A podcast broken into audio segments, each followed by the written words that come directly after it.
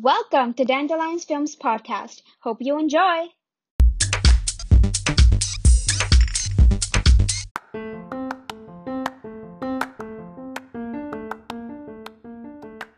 Hey, what's up? My name is Maria, and welcome back to Dandelions Films Podcast. Here accompanying me are my gals, Paola and Carla.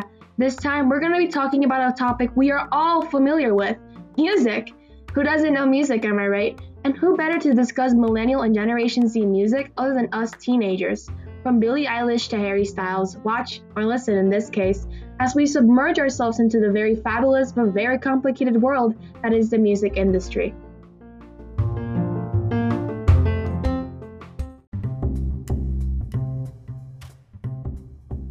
Hey everybody, Carla here. Wow, guys, I can't believe we are here finally talking about this. We had this idea stuck in our heads for quite some time, and here we are. Are you guys excited? I'm very excited. Alright, so who's your favorite artist so far? Right now, definitely Paramore. Although they're really a band, artist has to be Alec Benjamin. His voice is angelic and practically liquid gold.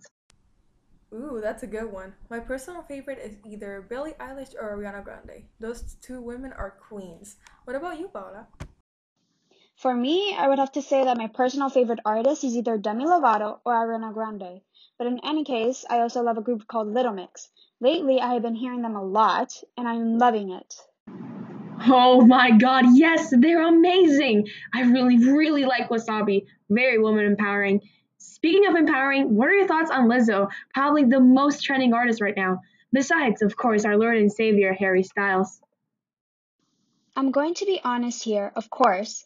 I love Lizzo, such a diva, and I love how she just portrays that onto her music. But like I said, I'm going to be honest. And well, I have not listened to a single music album by Harry Styles. I know, I should, but I never bring myself to do so because I've been so busy. What about you, Carla? Honestly, I love Lizzo too. Her songs are very powerful and give an important message to all women around the world. I mean, she talks about her own body positivity. Yes, yes, a million times yes. A feminist icon, if I may say so.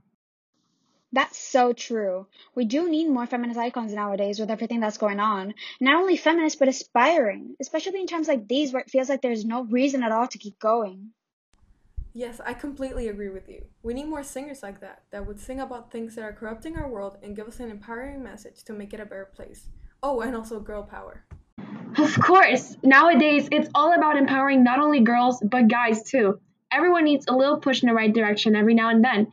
This is a twisted world we live in, and to most of us, music remains one of the only escapes to a world that allows us to be free, with no ties to reality. Wow, we've talked for a while. Might as well log off for today. What do y'all think?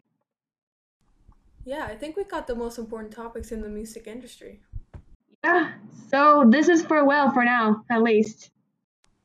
Well, that wraps up things for this episode, everyone. We hope you enjoyed our view of the music industry. Stay tuned for more episodes by Dandelion Films. We'll see you next time.